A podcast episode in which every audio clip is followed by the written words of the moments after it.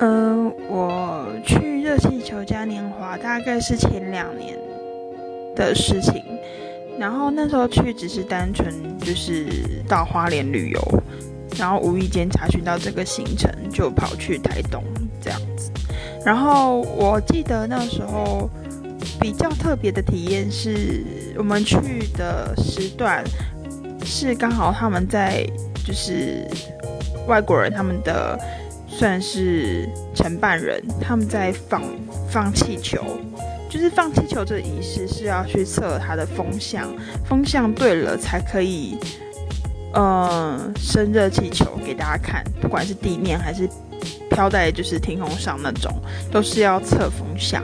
然后我们第一天就是去的时候，就是完全都没有过。因为那时候我们还想说，哎，这就很应该都会过吧，就是反正那个地点应该是很 OK 的。可是那时候就没有过，所以一颗气球都没看到。然后那时候因为真的太想看了，所以我们就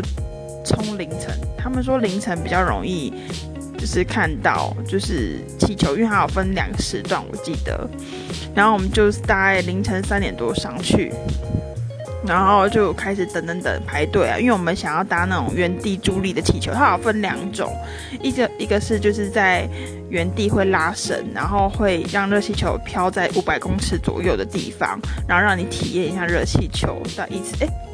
啊，就是大概三十公尺左右的的高空，然后会用绳索拉着，然后一次五百块这样子，然后要排队，然后一种是就是。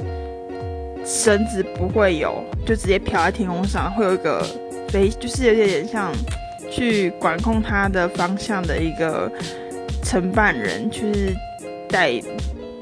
这气球上面的人一起就是绕一圈这样。可是那个价格好像是一万块，所以我们就想说，就是只要升空，就是往上升就好了，就是体验一下就算了这样子。所以我们第二次去的时候，大概凌晨三点多去排队。